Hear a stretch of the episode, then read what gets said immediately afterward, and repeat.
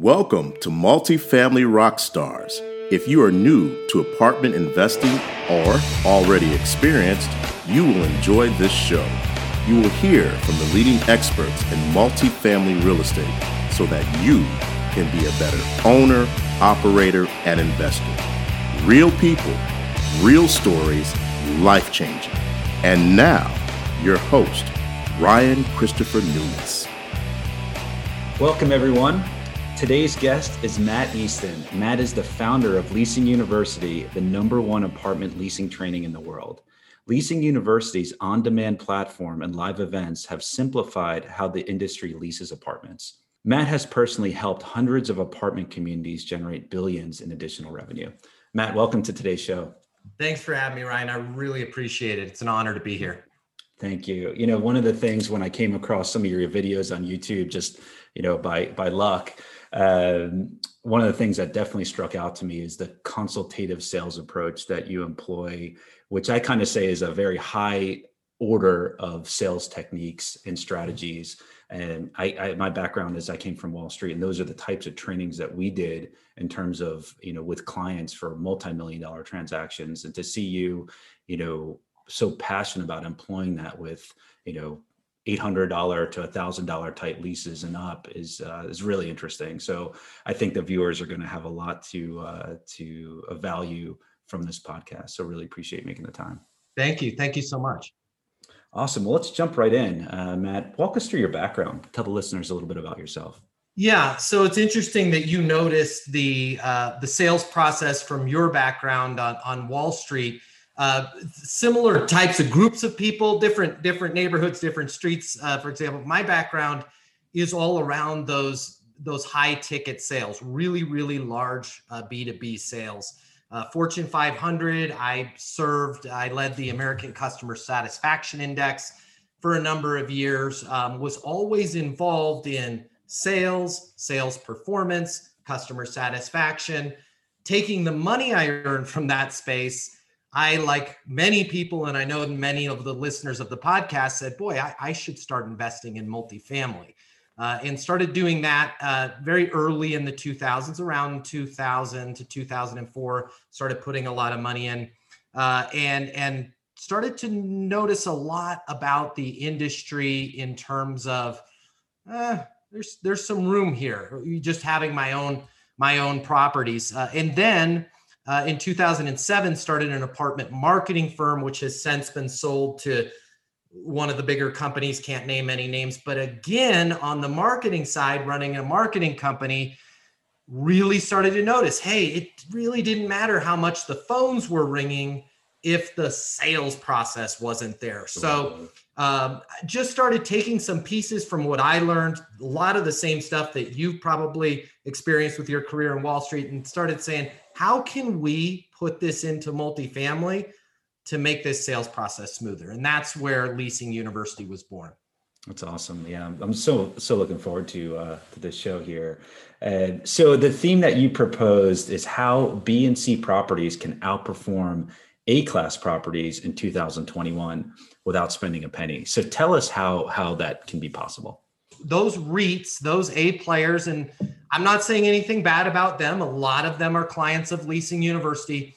They're just going to outspend you, period, point blank. If you're a mid tier owner, you're not going to be able to keep up with them in terms of spend. It's, it's just a fact. Here's where they're going to slip up, and you can take advantage of it. Okay. They don't have a sales process that works for the way the market is today. And let me let me explain what I mean by that, Ryan. Sure.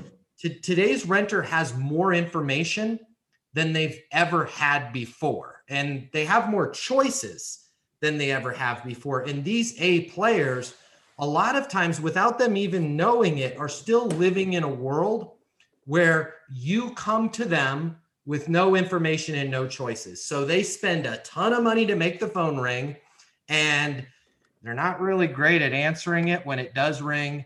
And they don't go too much beyond just clicking away at their keyboard when they answer to check price and availability. So that's where a B and C player can really come in with that right sales process and really shine.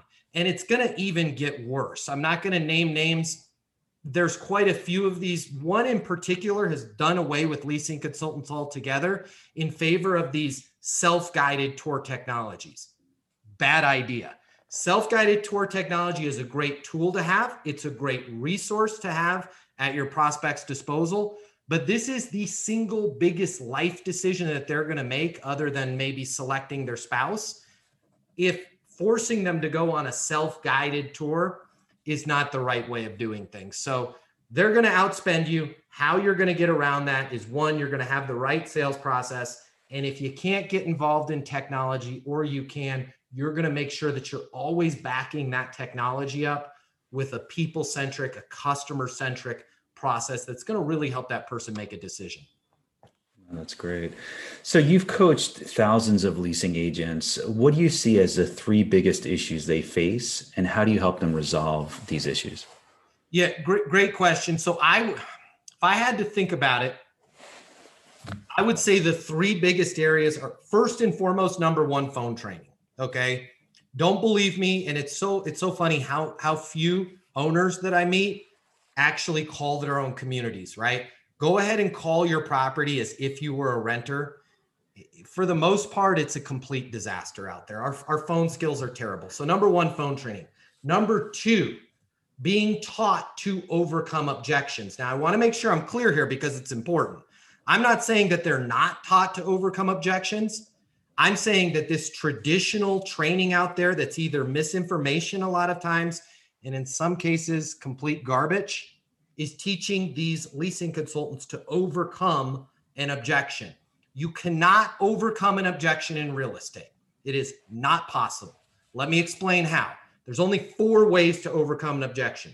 Number one, I'm going to change the product. Okay. So, Ryan, if I say to you, man, I don't like the size of this closet, right? Your closets are way too small. I can't live in this place. You can't go, oh, Matt, no problem. We'll just blow a hole out of the side of the wall there. It's Mrs. Johnson, right? We'll knock out her second bedroom. We'll make it a closet for you. You can't do it. I can't put a balcony there if there's not a balcony. I can't change the floor plan. You can't change the, the, the product. Okay. The number two way you can overcome an objection in real estate is you'd have to move the product, right? Hey, you're not in Cherry Creek School District. I want to be in Cherry Creek. No problem. We'll get a C 130 aircraft and some tanks and flatbeds. We'll just move the building into that school. Can't, doesn't happen. Okay. Number three way to overcome an objection is price. Now, a lot of the listeners may be saying, well, well, we can move our price around. Our data at Leasing University shows whatever you can move your price, the bandwidth that you have as an owner or an operator to move your price is never going to be enough to truly overcome an objection, right? It may entice somebody, it may be hmm. used as marketing and it may be used as motivation, but it's not like I can take a $2400 a month apartment and make it 700 bucks right? Suddenly i don't care about the closet anymore. So you're not going to overcome objection with price. That leaves the fourth thing okay? And this is where all the old school training is out there. They don't come out right out and say it but this is what they're doing. They're going to overcome the objection by pro- proving to the prospect that they're wrong and you're right. Ryan that closet's not small Ryan, our mm. our our rent it's totally affordable, right? It's twenty four hundred dollars is not a lot of money, and we create these conflicts. You can't overcome an objection. You need to handle or mm, address. That's interesting. The third thing that people need training on is a closing process. They just simply don't have it. I met with three large companies this morning via video. Their board of directors asked me to come in. I asked all three of these companies. There's three different Zoom meetings hey, what's what do you guys say to close the lease? Over 400 people on all three of those calls combined. Most of them didn't have any answer, and none of them had a definitive. This is what we say. This is what we do at our company to close. Blows my mind. Like, how can you have a hundred million dollar asset and not teach your people? Okay, this is how we close. This is the process. So, phone training, being taught to overcome objections, and closing process. If you could knock out all three of those, you're in really good shape. No, that's great. Uh, and then, what what would you say is the way to knock those out? You know, just maybe some high high level remarks as to what you do to to get people to think in that way as to you know solutions rather than than yeah, combativeness. The the first thing that you have to do is is look at your is look at your training process and look at your platforms. There's a lot of fantastic platforms out there.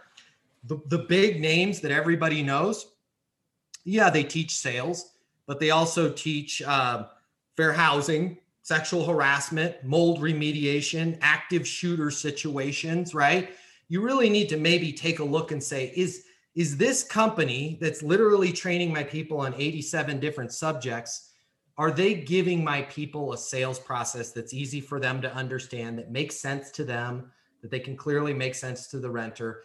The only way to get your people to do this is is to embrace a process lean into that process trust the process trust your people uh, make sure that you train them on the process. Unfortunately what a lot of people do is they just keep kicking that can down to I'm going to let my LMS handle it.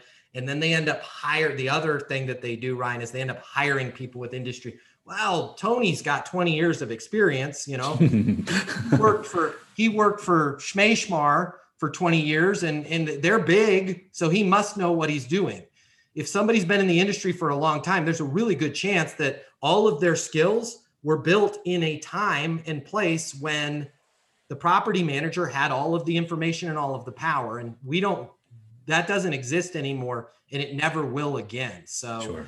you got to find a process coach your people on that process. That's great. Uh, and then what are the key attributes that you look for in a great leasing agent and are those yeah. skills trainable? Um, so we could spend all day going through attributes. I'll tell you if i if i only had to know one thing about you if you were going to work at one of my communities, there's only one attribute that I would look for. And awesome. unfortunately, this is the first thing that goes when somebody gets industry experience. It's curiosity, right? Mm-hmm. If you're a curious person, if you're if you're trying to figure out the why behind things, why would you say that, right? Now, why do you say two bedroom, right? I, I get master bedroom, that makes sense, but why two bedroom, right? Well, I want to use the second bedroom as an office Oh, talk to me about that. What what does your kind of ideal scene look like? Are you working from home mm. all the time? Are you working from home part of the time? Are you just working from home while there's a pandemic going on? If somebody is curious, it is going to be they can just walk right into the leasing university system and it's going to make total sense to them. Unfortunately, we don't hire a lot of people with curiosity. We hire people with industry experience, and people with industry experience tend to be the least curious I've done this a thousand times. I don't need to ask you any questions. You need a two bedroom? Hold on. got four available. What date do you need to move in? Right? They don't even figure anything out about sure. the prospect's current situation. So curiosity, number one. How you can find that in the interview, see if they're asking you questions about what your goals are. Talk to me about what your current situation is. What's your occupancy level? What have you guys tried? What have you haven't tried? If somebody's asking you more questions in the interview than just giving you information, that's probably a really good indicator that you've got a rock star on your hands. No, that's great. That's a great, great attribute for sure. And then uh, walk us through, you talked about closing a lease. So walk us through your tips how to close a lease. Yeah. So unfortunately, I can't share with you the, the leasing university secret sauce. I'll tell okay. you, it's really, it is really simple. Okay. It works about 70% of the time. But here's what I can share with the listeners.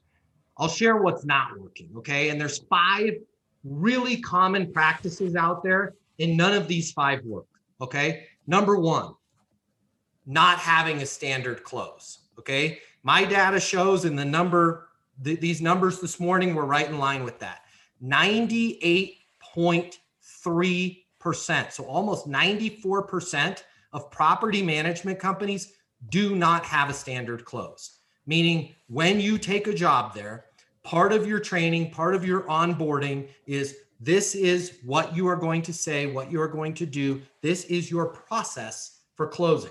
Okay. They just go ahead and buy a hundred million dollar asset or take take management control of a hundred million dollar asset and then hope for the best with people. You need to have a standard close. It's important. Closing the lease is important. Okay. So, number one, they don't have it. Number two, most common practice is hoping the lease will close itself. And as we get further along with technology, as we get further along with social media, we're actually creating jobs for people at prop. I'm in charge of social media, right? I'm in charge of this. As we embrace more and more of that, we actually end up hoping that the lease will close itself more and more. There's a big difference between marketing and selling. You know, marketing is getting the bees around the honey pot, right? Selling is figuring out what specific bee do I want to do business with and how do I how do I get that bee to do business with me, right? We're focusing a lot on like getting a buzz around the property, but we don't have a standard close and we're just hoping that this prospect makes the decision with us. It's not great, okay? The third thing that they do is they make all or nothing requests. And for your listeners that are taking notes, if you have a pen and a piece of paper, write this down because this is good life advice as well. Whether you're a property manager or you're trying to get your way in life, you want to avoid all or nothing requests as much as you can. Here's an all or nothing request. Hey, Ryan, do you want to lease the apartment? Right? You can say yes and you can say no. Hey, Ryan, do you want to fill out the application? Right? You don't want to give your prospect an all or nothing request as your close because if they say no, you're out. All right. The last two are probably the most common. Okay. We use what I call Jedi mind tricks. All right. Jedi mind trick is hey, Ryan, can you see yourself living here? Right. Hey, Ryan, would you like to reserve the apartment? Thinking that if I just change the word rent or lease to reserve, that I'm somehow going to soften the situation. And the next thing you know, four months later, you're going to be like, ah, what happened? I'm living in this place. You know, all, I wanted to do was tell them I could see myself living here. You're not going to trick somebody into signing an $800 a month, $8,000 a month, whatever it is, that level of a financial contract. You're not going to Jedi mind trick them into being like, would you like to fill out the application? And the next thing they know, they're living there, right? It's bad. The other thing that we do a lot of, and I don't disagree with this, this is not bad practices but it's scarcity and loss aversion. Okay. That comes in the flavor of, you know, hey, you don't want somebody to take your apartment. We only have four of these left. Sure. This special is going to end tomorrow. There is a time and a place for scarcity and loss aversion.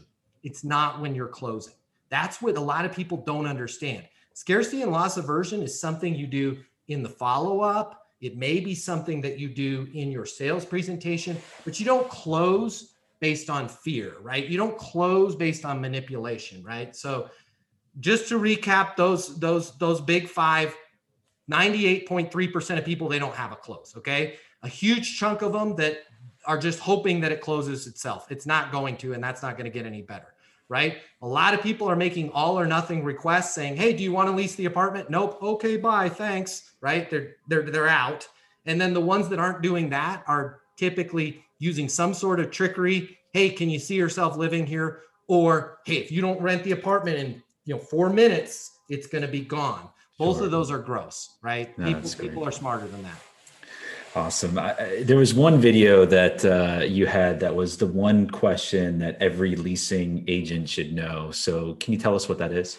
Yeah. And for the folks that don't head over to Leasing University, for the folks that will never be on Leasing University, for the people that are like, man, that training's not for me, this one question, this will make you so much money. This will make your job so much easier, make your life so much easier. That big question, if you could only ask them one thing, what's your biggest reason for moving, right?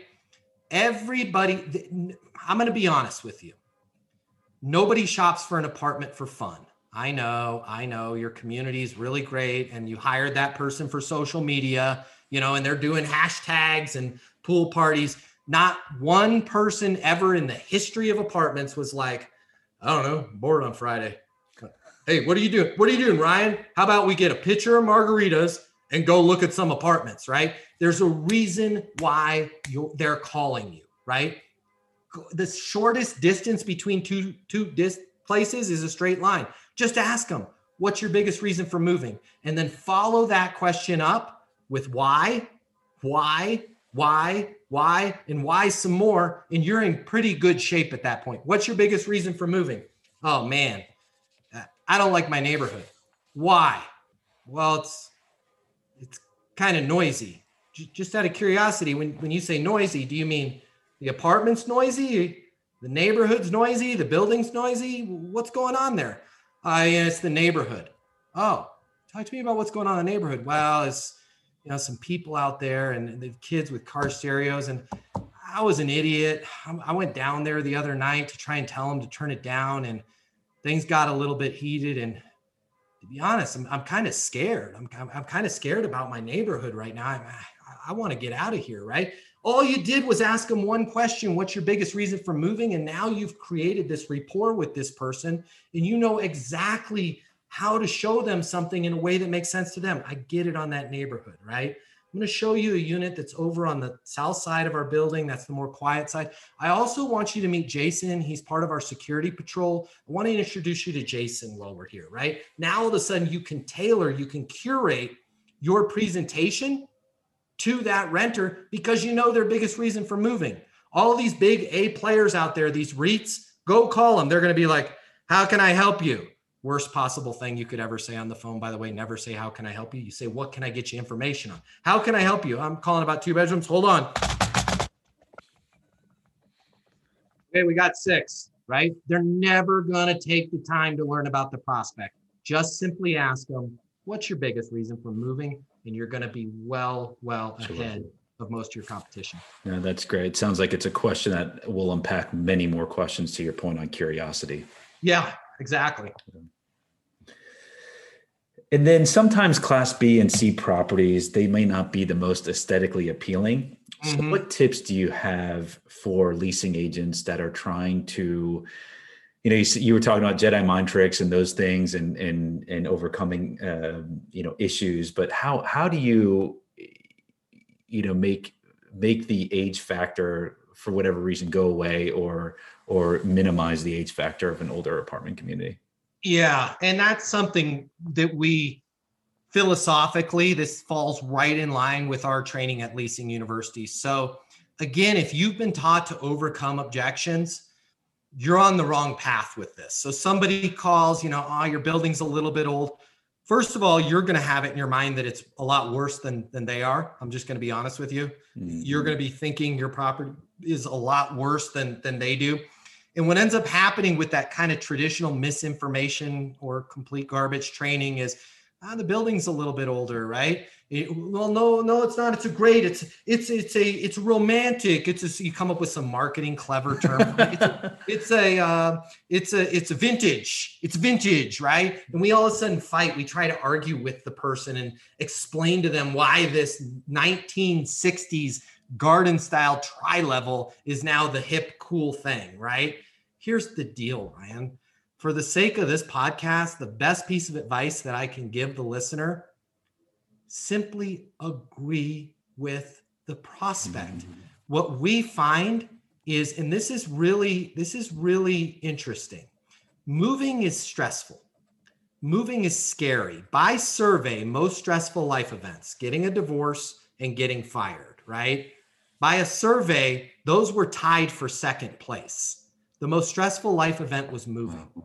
When people are under stress, do they get easygoing? Do they get fun? Do they make decisions easily? Or do they get irritable, angry, loud, complain? They, they complain. What we teach people at Leasing University is 90% of the time, and our, our, we have the data to prove this 90% of the time when you think something is an objection oh man they're objecting on how old our business is or how old our property is it's not an objection at all. It's a complaint. I don't like stairs right? Just simply agree with them. I don't like stairs either. Come on ryan let's head on up the stairs and check out the kitchen. Your building's old. Yep it's older. Come on let's check out where your home office is going to be. It never comes back but if you try your best to come, well, it's we actually it's called vintage, right? In the neighborhood where we got a hipster name for the neighborhood too, and you're trying to really sell them. Sure. What they do is they double down, and then it, this simple thing that was just a little complaint becomes an objection. Mm-hmm. Don't create an objection by trying to like hey, if it's an older building, admit it. It's a, hey, I knew that before you got here. It's an older building. Come on, let me show you the bedroom right? Just simply agree and move forward. You're going to find that a lot of the time it never comes back up. That's that's great life advice as well. yeah. Well, you don't don't don't don't try and make a battle. Don't try and win the battle yes. all the time. Just I hear you. I'm with you. Yes.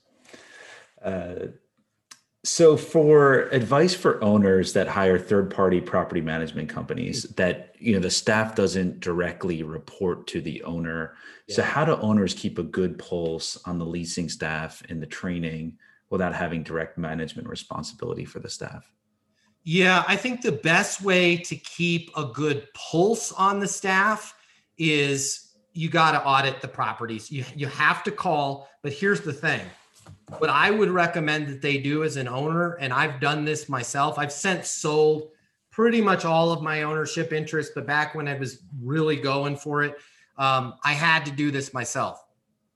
Before you call your property, you need to take a second, close your eyes, and think of a why. Either your own life scenario, maybe your kid's life, maybe it's a friend I don't care, but come up with an actual scenario, right? I'm moving because I got a divorce, or I'm moving because I hate my neighborhood, or I'm moving because I live in my parents' basement and it's time for me to move out and I got a brand new job.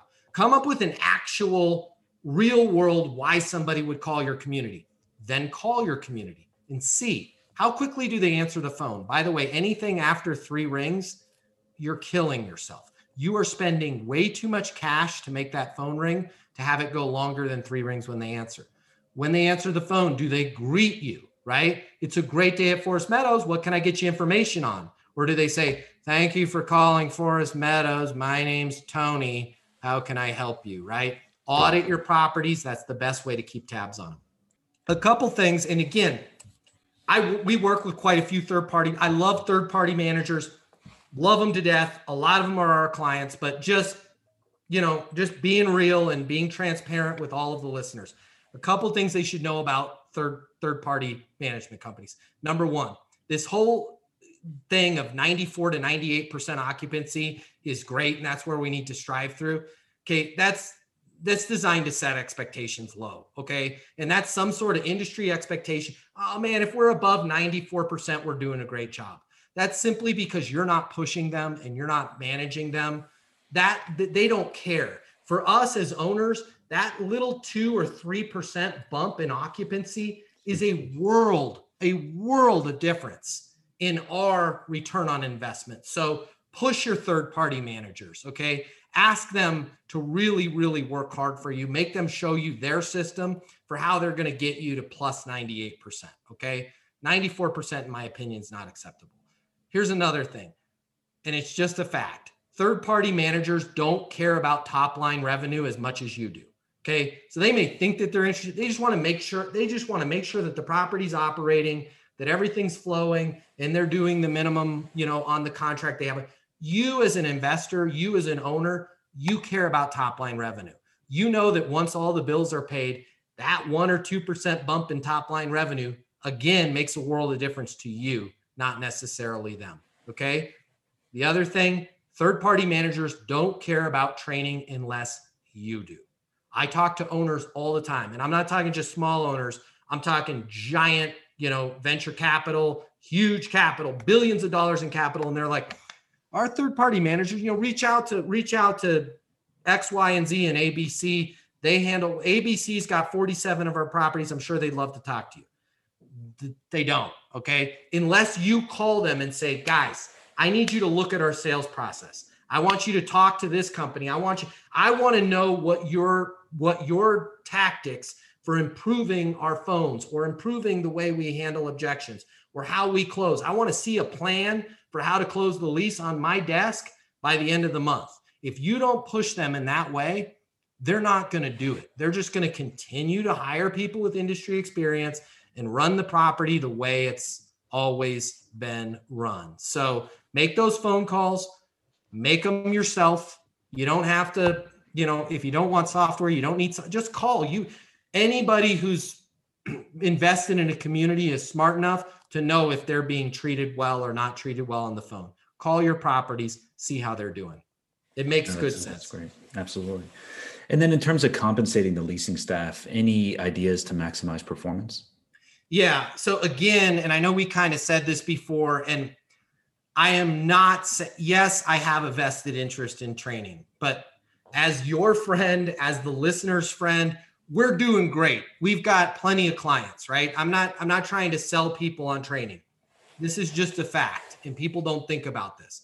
If you don't have training, if you don't have a process, if you can't measure people against that process, I would get a process before I ever looked at comp. Okay. Otherwise, you're just going to have, you, you can't measure that. You know, you can't get your arms around that. Once you have a process, now you can track the process and you can say, you're not answering the phones on time. You're not doing this. And then what I would look at, my personal favorite is any sort of, and I know we've got base and all that, even if it's just a small bump, an individual per lease or per, re, per renewal piece of variable compensation, not a team goal, because this is not a team, it's a team sport in some ways. But what ends up happening when you're like, oh, we're going to give out a bonus if the property's great, you get one person, that was me 20 years ago, that does all the hard work selling. And then you have four other people that are sitting around not answering the phone, and everybody shares in that reward. I it needs to be if Ryan works his tail off and does right by our customers, I'm going to hook Ryan up with variable comp. Again, in my opinion, and it's just my opinion, take it for what it's worth. I would try and push, and I, I'm curious to get your thoughts on this from your Wall Street background.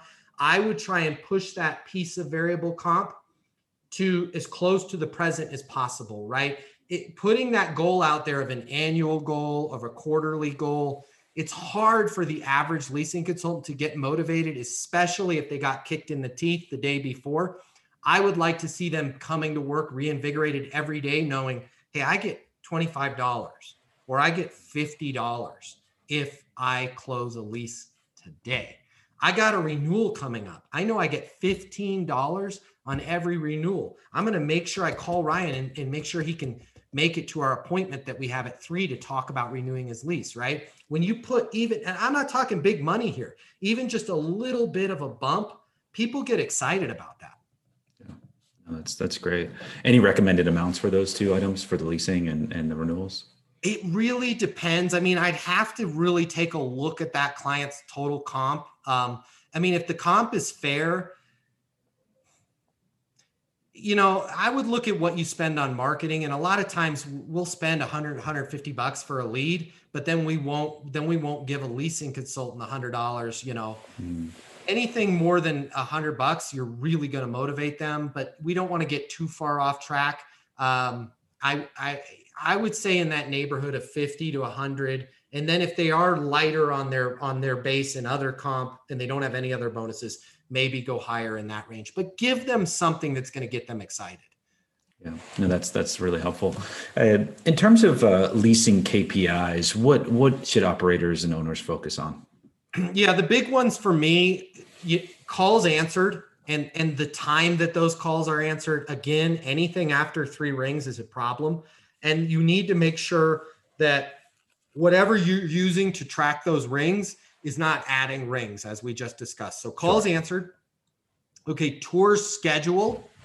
Huge one to track. You know, how many people now in with what we've got going on today, this could be a tour, right? You and I could FaceTime a tour. That's still a tour. That's fine. I'm fine with that. But a tour scheduled, right? Not just a phone call that goes nowhere. Tour scheduled, proposals made. And that's a conversation for another day, but a proposal is as simple as like writing down the price of the rent and the date the person can move in in front of them. Does that person, does Ryan know that this apartment that we talked about is $1,800 a month and it is available for his February 20th move in date? Did you explain that to him? That's key. You're amazed. I'm, I'm blown away how many times there'll be a tour and the person never was told what does it cost to do business with us? What does it cost to live here? And when can you move in? Right. And then, of course, the big daddy of them all is leases closed. So calls answered, tours scheduled, proposals made, and leases closed. Now, if I can, I want to throw something else on there. Yeah. A regional manager, or depending on how big your organization is, if it's of any size, it's going to be your regional or your property manager. They should be able to ask, forget KPIs. They should be able to ask any leasing consultant, leasing agent, assistant property manager, property manager these questions about any prospect about any time. And I'm okay with the person going and looking at their notes, but they should be able to provide an answer, right? What was that prospect's biggest reason for moving? Every person on your staff that works with a renter should be able to communicate to their next level of leadership what that person's reason was for moving. Ryan um, is got a roommate right now. His name's Matt. He hates that guy, right? He wants his own place. This is that's a simple answer, but that shows me that person was listening and they cared, right? Um, Jenny wants a different school district for her daughter, whatever it is. What's their biggest reason for moving? The next question why? Why is that their biggest reason for moving? They just bought a pug and they found out um, that the, the place they're living right now doesn't take dogs, right? You need to know the what and the why. Okay. What did they want to see first? Nobody even asked that question. Hey, when you get here, what do you want to see first? They just take them on some willy nilly tour, right? They wanted to see the second bedroom first. And then why? Well, that's where they're going to put their home office. Okay. Or that's where the new baby that's coming is going to be, right? Knowing the what they want to see first and why. What date do they need to move in by? Uh, February 20th. What makes that date important? See, now that's a good regional manager. Sure. Hey, Matt, that guy you just talked to, um, when does he need to move in? Oh, he needs to move in by January 10th. What makes that date important? I don't know.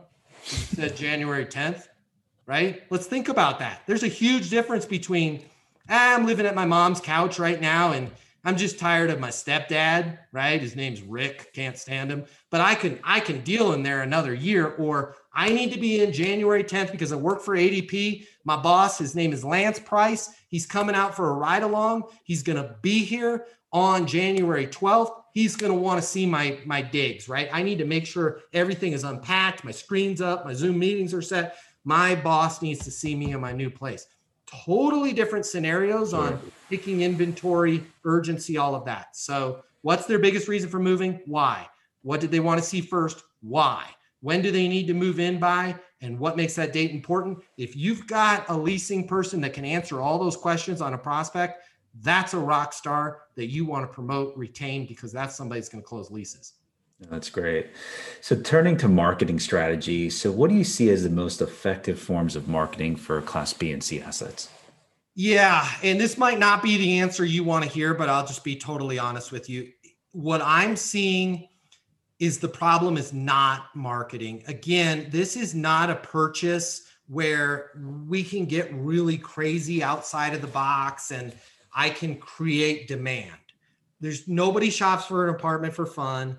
They have to be in some state of pain or discomfort with where they're at right now and then they're going to move right? This is not we're not selling t-shirts or tacos or sneakers or something where i can create some sort of crazy instagram marketing plan and sell 20 units right?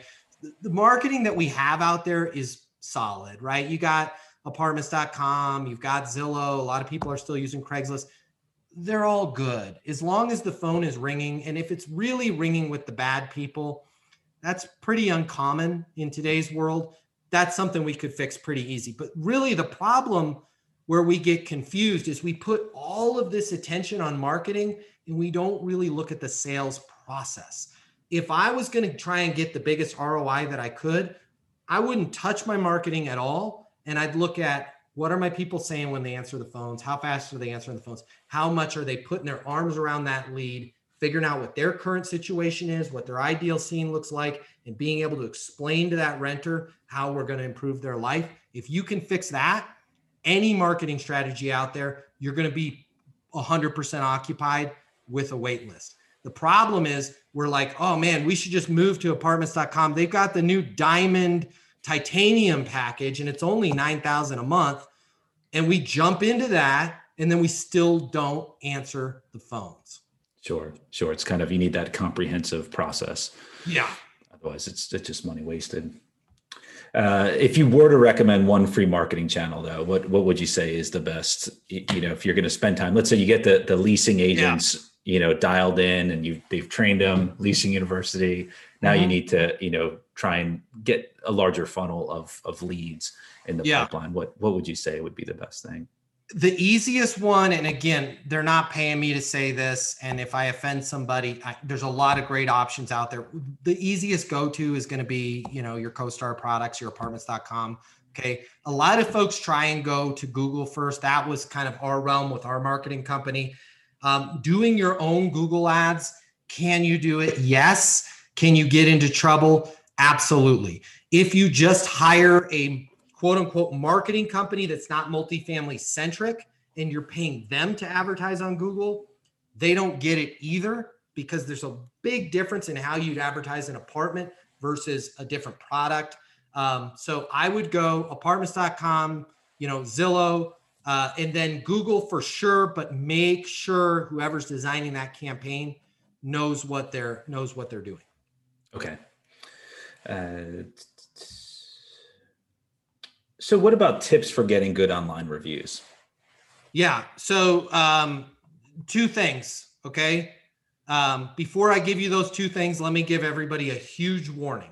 All right. This, the, if you've made it this far in the podcast, this warning is going to save you hundreds of thousands of dollars. Nice. If you have a sign in your office, on your property, any sort of signage, I don't care how friendly looking it is. It's like, like us on Facebook, give us a review. Any printed materials on property, I want you to take that down and I want you to burn it. Okay. And then I want you to take those ashes and flush the ashes down the toilet. Okay worst possible thing you could ever do is put up a sign. Here's what happens leaving a review for somebody online is kind of a big deal. Okay. It takes effort. I'm putting myself out there. My name's going to be attached to it. What if I spell something wrong? There's a propensity that people are going to make fun of me, right? It's, I'm not saying you can't get it, but it takes effort. So if the effort that you're going to put out to request for that is a sign, Nobody's going to do it. Nobody's going to leave you a positive review because they read a sign. Here's what ends up happening in multifamily. You and I go out for those margaritas because remember on Friday, you and I are going to have margaritas and look at apartments because that's what everybody does for fun. I'm going to drink two pitchers too many, right? And I'm going to come home. Hey, where's my car? My car is gone. Somebody stole my car. This place is terrible right? I go talk to the leasing office. It's four o'clock in the morning, right? I'm been bang on the door, inebriated. I'm gonna see the sign, like us on Facebook. I don't know what I'm gonna do. I'm gonna light them up. This place is terrible. It's full of car thieves. And there's right. And they forget they even left the review. Now you have a review on that, and it's like, where the bed bugs and the convicted felons come to battle it out for the UFC heavyweight championship of the world. Because you put a sign there and somebody was upset. And that's what we do. We act irrationally when we're upset. So get rid of the sign. Now I'll answer your question. Okay. What can you do to get them? Two big secrets. All right. They're not rocket science, but nobody seems to know this. Number one, you got to ask. You got to ask. Hope is not a strategy with, re- with reviews, right? Hey, Ryan, you know, can you can you leave us a review online? Right. The number two strategy, and this is more important than asking, but you're never going to get anywhere unless you ask. So that's why I told you to ask first. It is okay to coach them. I'm going to repeat that because it's important. It is okay to coach them if, big if, if it's true. If it's true, it's okay to coach them and you should coach them. Why? a negative review. I don't know what it is about the human brain, right? But we all of a sudden become Stephen King, right? This place will kill your grandma. The water is so cold. My grandma died. Don't live there, right? They hate old people. They're like, there's a call to action. It's like Madison Avenue wrote the copy, right? There's a call to action, there's supporting content. But yet, on a positive review, the average person goes five stars. Ryan in the leasing office was great. So you need to coach them. Hey, Ryan, I'm so glad that you signed the lease today. I'm so excited to have you live here. Hey, by the way, Ryan, can you help me out on something?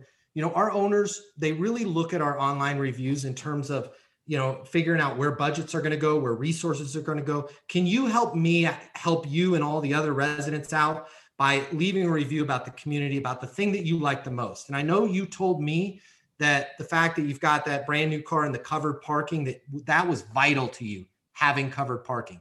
I know there's a lot of people out there like you that are looking. Would you mind just hopping on Google? It's right there. You just type in the product and put, I love the fact that they have covered parking. I feel really great about parking my car here, right? I love the fact that they've got a larger swimming pool. It's been great in the swimming, you know. Coach them. Here's where I want you to go. I want you to go to Google, right? Here's what I want you to talk about. Can you list the one thing that you really love about the property?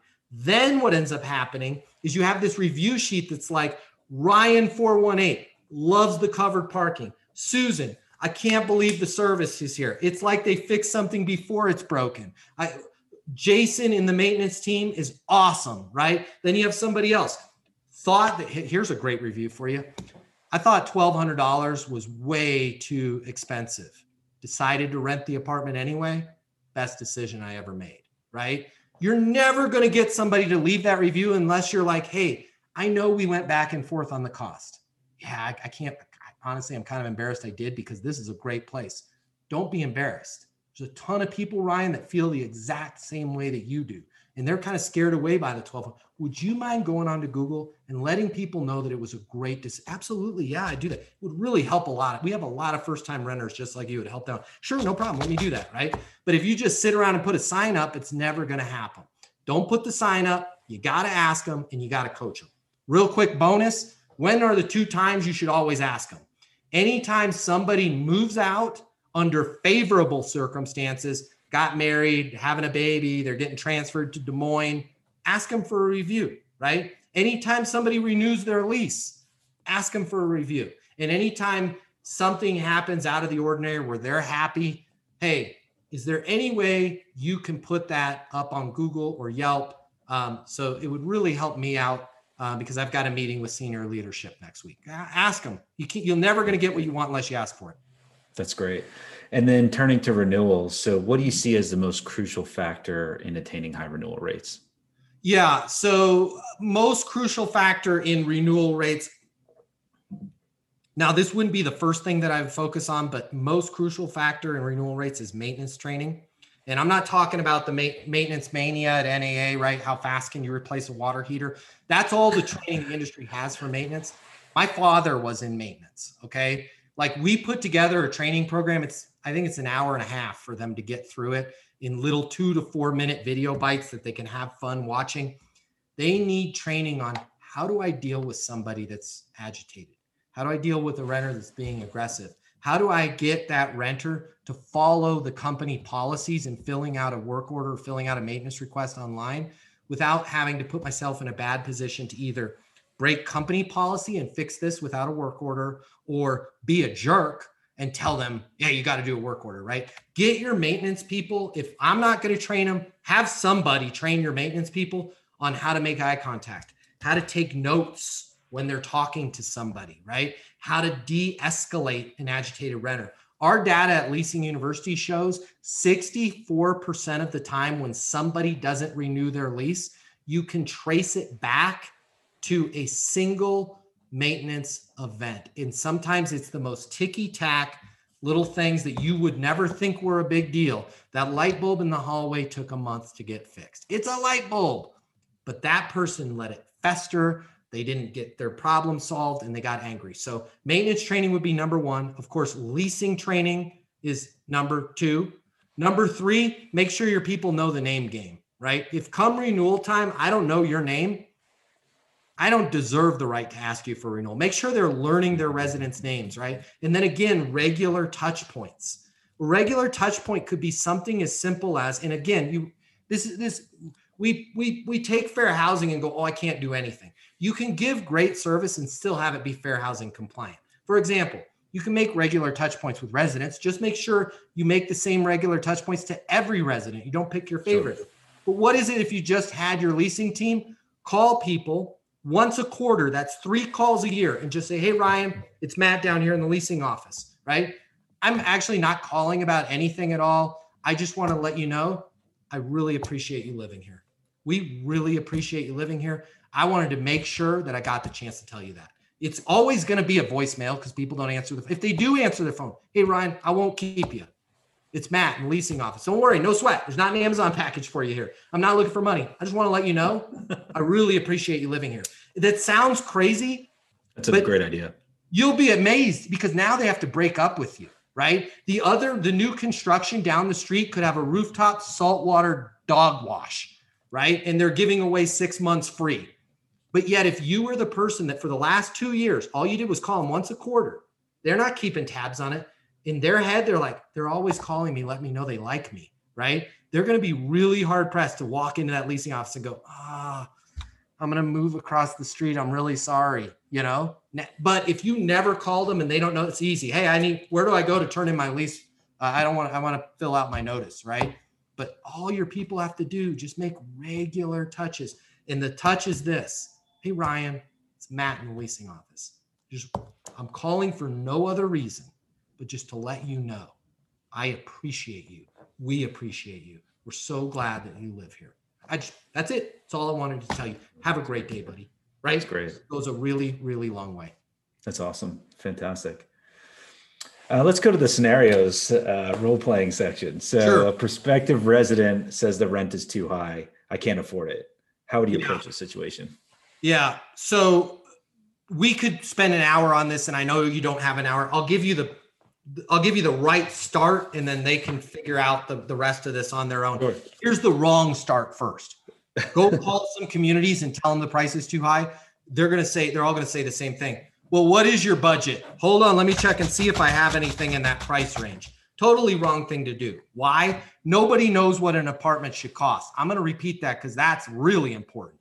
I invest in apartments and I don't know what the rent should be until I look at like 400 pages of data and rent is constantly changing. Nobody knows what's so for in order for somebody to say this is my budget, that's kind of a weird fuzzy number. So here's what I would say. You tell me, Matt, the rent's too high, it's it's out of my budget. Hey Ryan, just out of curiosity, when you say the rent is high, compared to what? Where you're living now? other communities that you're looking at or what you had expected to pay? Let's break that down because that's really important for them to ask that. Where you're living now, okay? Well, I'm only paying 900 now. Remember what we already talked about in the podcast. Listeners, remember what we talked about. Nobody shops for an apartment for fun. There's a reason why they're calling you. There's a street gang outside that slashed the guy's tires. Might be time to spend a little bit more in rent, right? if they were happy with where they were at right now, they'd still be there, right? Or other places you're looking at. How do I know what else they're looking at? Maybe they're looking at something that's a total dump.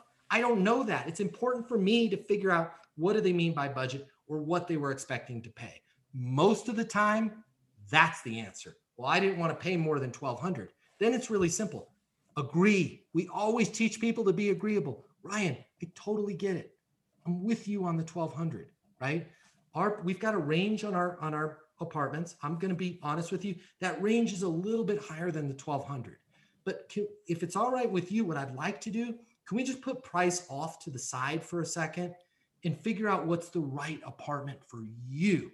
Okay?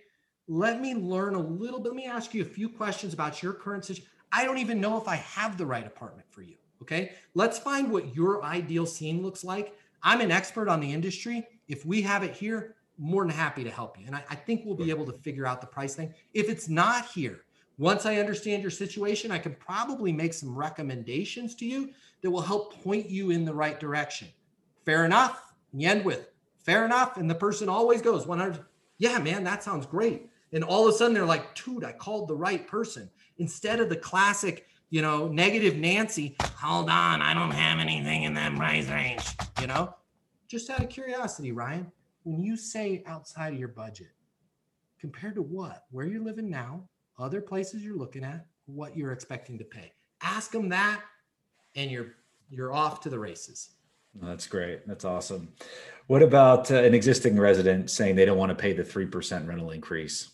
yeah. Say? So again, we could spend some time on, let me just kind of, I'll go through like our, our eight steps for handling okay. an objection okay. without like totally training you. Okay. Number, step number one, right? We got to treat everything as a complaint. Okay. Because guess what?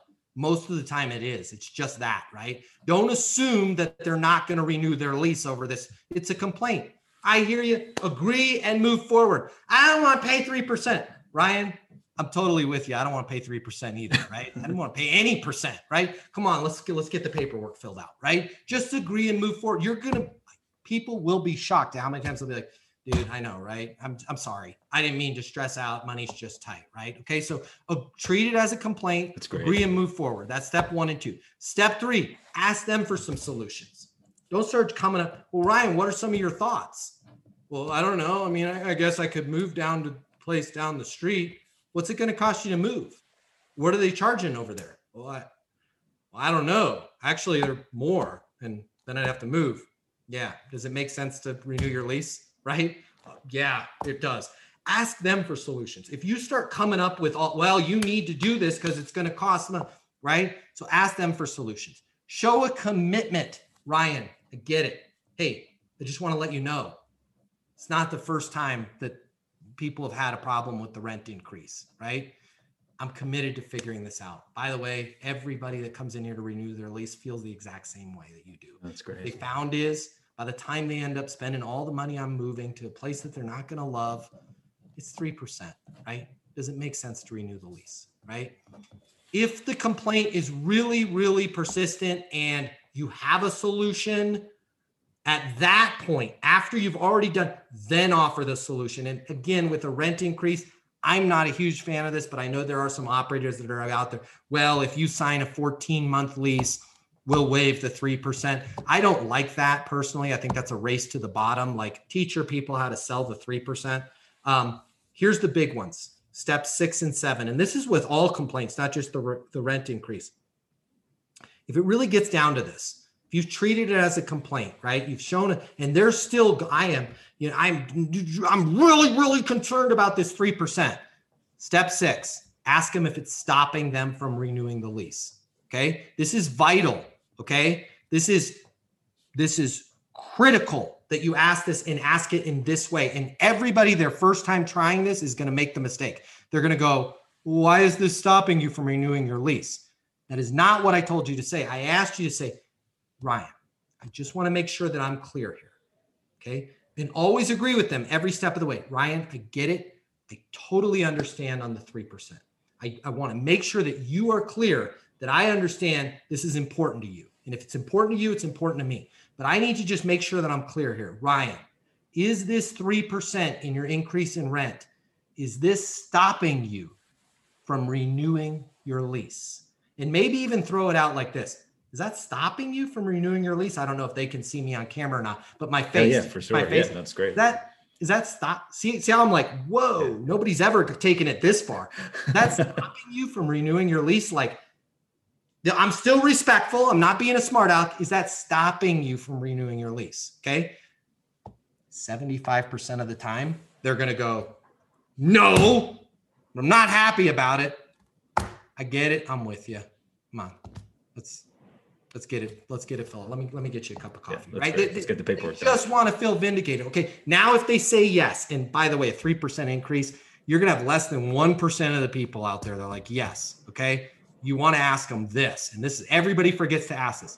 I got it. Ryan, I'm with you on the 3%. I, I totally understand. It is stopping you from renewing your lease. Is that the only thing that's stopping you from renewing your lease? You have to ask that question. An amateur does not ask that question, a professional does. Why? If you don't ask that question, here's what's going to happen. You and I are going to come to terms on the 3%. I'm either going to do the 14 month and waive it, or I'm going to, all things being equal, would it make sense? Right? There's a million things I can do, right?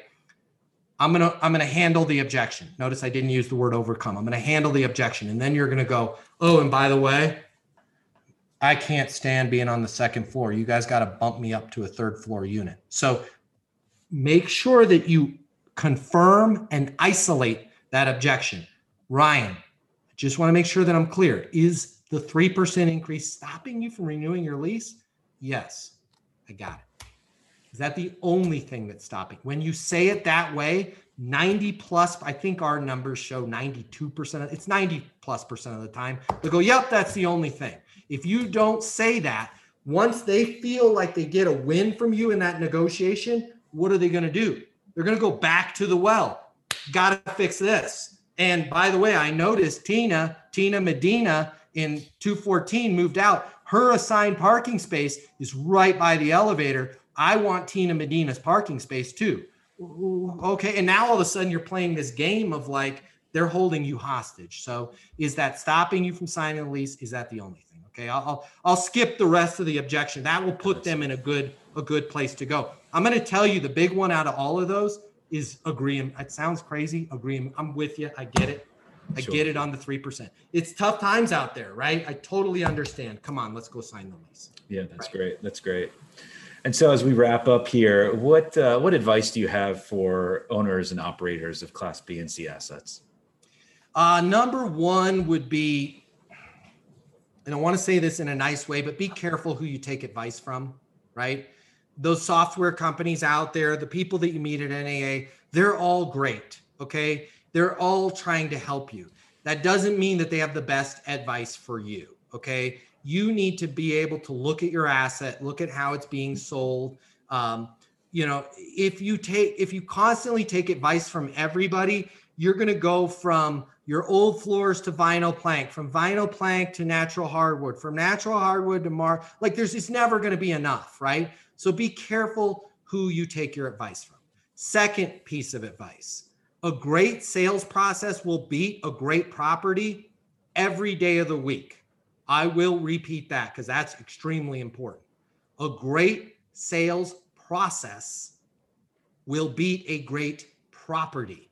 They got a rooftop saltwater pool. I have a sales process that figures out what's most important to that renter. I'm going to win because at the end of the day, there's only four people in the entire city that are like, gotta have a rooftop saltwater pool, gotta have a rooftop. And the, the, your competition is just throwing amenities against the board and seeing what sticks. And by the way, all those amenities cost money. So they're bleeding capital to have all that stuff. And they don't even know if that's what the person really wanted. So get a good sales process, right?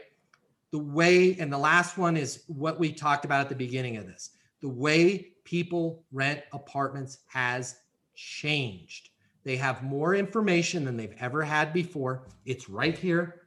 They all have access to it. It's right on their phone, right? Hey Siri, find two bedroom luxury apartments in Phoenix, Arizona.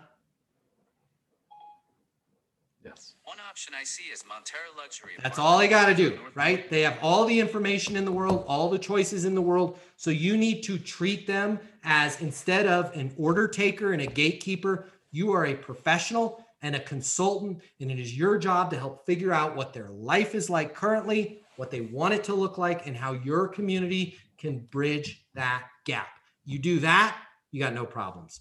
That's great. That's uh that's this has been wonderful, Matt. We really appreciate your time. You've you've you came so well prepared and you know just shared so much knowledge and you're so passionate and uh so well thought of and uh, in the space. So we really appreciate you making the time. Thank you, thank you, thank you so much for having me. I'm a big fan of the podcast. I'm a big fan of, of you, and um, I, uh, hopefully I can meet some of your listeners. And I'd love to have some of my people come over to your side of the things. You guys are doing doing great things, and it, and it really, really was an honor to be here. That's awesome. How can listeners get in touch with you? Yeah. So easiest way for everybody to get in touch with us is Leasing University. So just go to leasinguniversity.com, search Google for Leasing University. Leasing University is the easiest way to find us. If they want to call the offices, and please do not hesitate to call. And if our people don't answer within three rings, I want to know about it, right? They should answer and say, It's a great day at Leasing University. What can I get you information on? Let me know if they don't do that in three rings. Call us at 888 735 7451. If you want to talk to me personally, I will make time to talk to you. Okay. There's a pretty good chance, and it's thankfully it's getting better that I'll be on an airplane because I travel a lot. If I'm on an airplane, I'll still call you right back. If I'm doing a live training, I'll call you right back. Call the office, say, hey, I want to talk to Matt. I will call you back. I promise awesome. you that. I will I will take time for every one of your listeners. That's great. Well, uh, thank you again, Matt. This has been wonderful and really appreciate you making the time for us. Thank you so much. It's been great. Thank you for listening to Multifamily Rockstars. We hope this episode was helpful for your personal and professional growth. For more episodes and to learn more about investing in multifamily apartments, check out lifechangingcapital.com.